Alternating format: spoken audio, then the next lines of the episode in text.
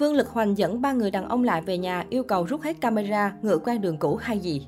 Mới đây, vợ cũ Vương Lực Hoành là Lý Tịnh Lôi tiếp tục đăng bài viết dài tố cáo nam ca sĩ. Gần đây có nhiều tin tức tiêu cực xung quanh Lý Tịnh Lôi, như việc cô ép buộc chồng cũ gửi tiền, bị cảnh sát triệu tập điều tra, song phía Lý Tịnh Lôi luôn giữ im lặng.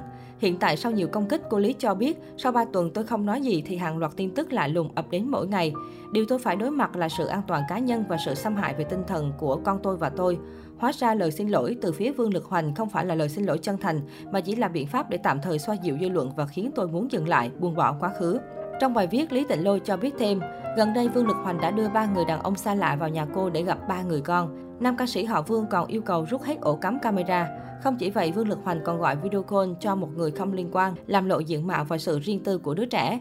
Lý Tịnh Lôi cũng phủ nhận việc yêu cầu chồng cũ phải đưa thêm tiền. Cô cho biết chỉ mong Vương Lực Hoành đảm bảo thể chất tinh thần và chất lượng cuộc sống của ba người con vẫn như trước, ngoài ra không cần thêm bất cứ khoản tiền nào. Vài ngày trước, Yumi, cô gái được cho là ngoại tình với Vương Lực Hoành đăng bài thanh minh, nói ra đã báo công an. Tuy nhiên, phía Lý Tịnh Lôi một lần nữa lên tiếng, cô không hề nhận được tin nhắn nào từ phía Yumi lẫn công an. Trưa 15 tháng 12 năm 2021, Vương Lực Hoành xác nhận ly hôn với bà xã Lý Tịnh Lôi sau 8 năm chung sống. Đến tối 17 tháng 12, Lý Tịnh Lôi đăng tâm thư tố cáo Vương Lực Hoành bạo lực lạnh coi cô như máy đẻ, đồng thời nhiều lần ngoại tình. Sự việc lên tới đỉnh điểm khi cô khẳng định nam ca sĩ có vấn đề nghiện sách và chứng rối loạn nhân cách ái kỷ. Đến sáng 20 tháng 12, Vương Lực Hoành đăng tải bức tâm thư lên tiếng xin lỗi, hy vọng chấm dứt mọi việc và ngừng toàn bộ hoạt động nghệ thuật. Vào sáng 9 tháng 1, nam ca sĩ cùng vợ chồng bạn thân MC Phạm Vĩ Kỳ trở về thăm các con tại nhà cũ. Buổi gặp mặt diễn ra chóng vánh, tránh ống kính của truyền thông.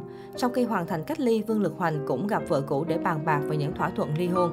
Cả hai được cho là bỏ qua những mâu thuẫn để đi đến thống nhất vì mục đích chăm lo tốt nhất cho các con.